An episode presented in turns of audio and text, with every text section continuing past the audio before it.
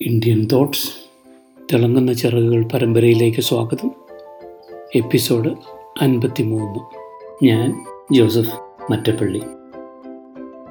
ശ്രീരാമനും പ്രിയതമ സീതയും അനുജൻ ലക്ഷ്മണനും ഒപ്പമായിരിക്കുന്ന ഒരവസരം ലക്ഷ്മണൻ പത്തു വർഷമായുള്ള അവരുടെ കാനനവാസത്തെപ്പറ്റി ഇതിനോടകം കണ്ടുമറന്ന അനേകം അനേകം പേരുപോലും ഓർമ്മിച്ചിരിക്കാത്ത താപസരെപ്പറ്റിയും പരാമർശിച്ചു.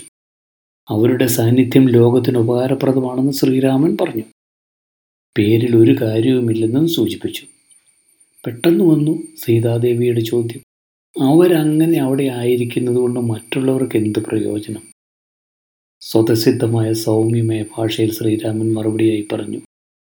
എങ്ങനെ നാം വെറുതെ ഇരിക്കുമ്പോഴും സൂര്യന്റെ ചൂട് നമ്മുടെ ഉള്ളിൽ പ്രവേശിക്കുന്നുവോ? അതുപോലെ സത്തുക്കളുടെ അരികിലായിരിക്കുമ്പോൾ അവരുടെ ആത്മജ്ഞാനത്തിന്റെയും ശക്തിയുടെയും ഉള്ളറിവുകളുടെയും സൂക്ഷ്മപ്രകാശം നമ്മുടെ സൂക്ഷ്മ ശരീരത്തെ പ്രവേശിക്കുകയും ചെയ്യുന്നു. അവരൊന്നും പറഞ്ഞില്ലെങ്കിലും നമുക്കേറെ കിട്ടുന്നു. അവരുടെ വിജ്ഞാനത്തിന്റെ നിറവ് പരമാവധി എത്തിപ്പെടണമെങ്കിൽ നാം നമ്മുടെ മനസ്സിന്റെയും ബുദ്ധിയുടെയും വാതിലുകൾ മലർക്കെ തുറന്നിട്ടിട്ട് അവരുടെ ചരണങ്ങളെ പ്രാപിക്കേണ്ടതുണ്ട്. ഒരു ഭിക്ഷക്കാരന്റെ എളിമയോടെ അവരെ സമീപിച്ച് മനസ്സിന്റെ വാതായനങ്ങൾ തുറന്നിടുമ്പോൾ അവരുടെ പ്രായശ്ചിത്വത്തിലൂടെ അവർ നേടിയെടുത്ത വരങ്ങൾ നമുക്കും ലഭ്യമാവുന്നു. ലക്ഷ്മൺ. സാത്വികരായ ഇത്തരം സത്തുക്കളെ കാണാനുള്ള അവസരം ഭാഗ്യശാലികൾക്ക് കിട്ടൂ.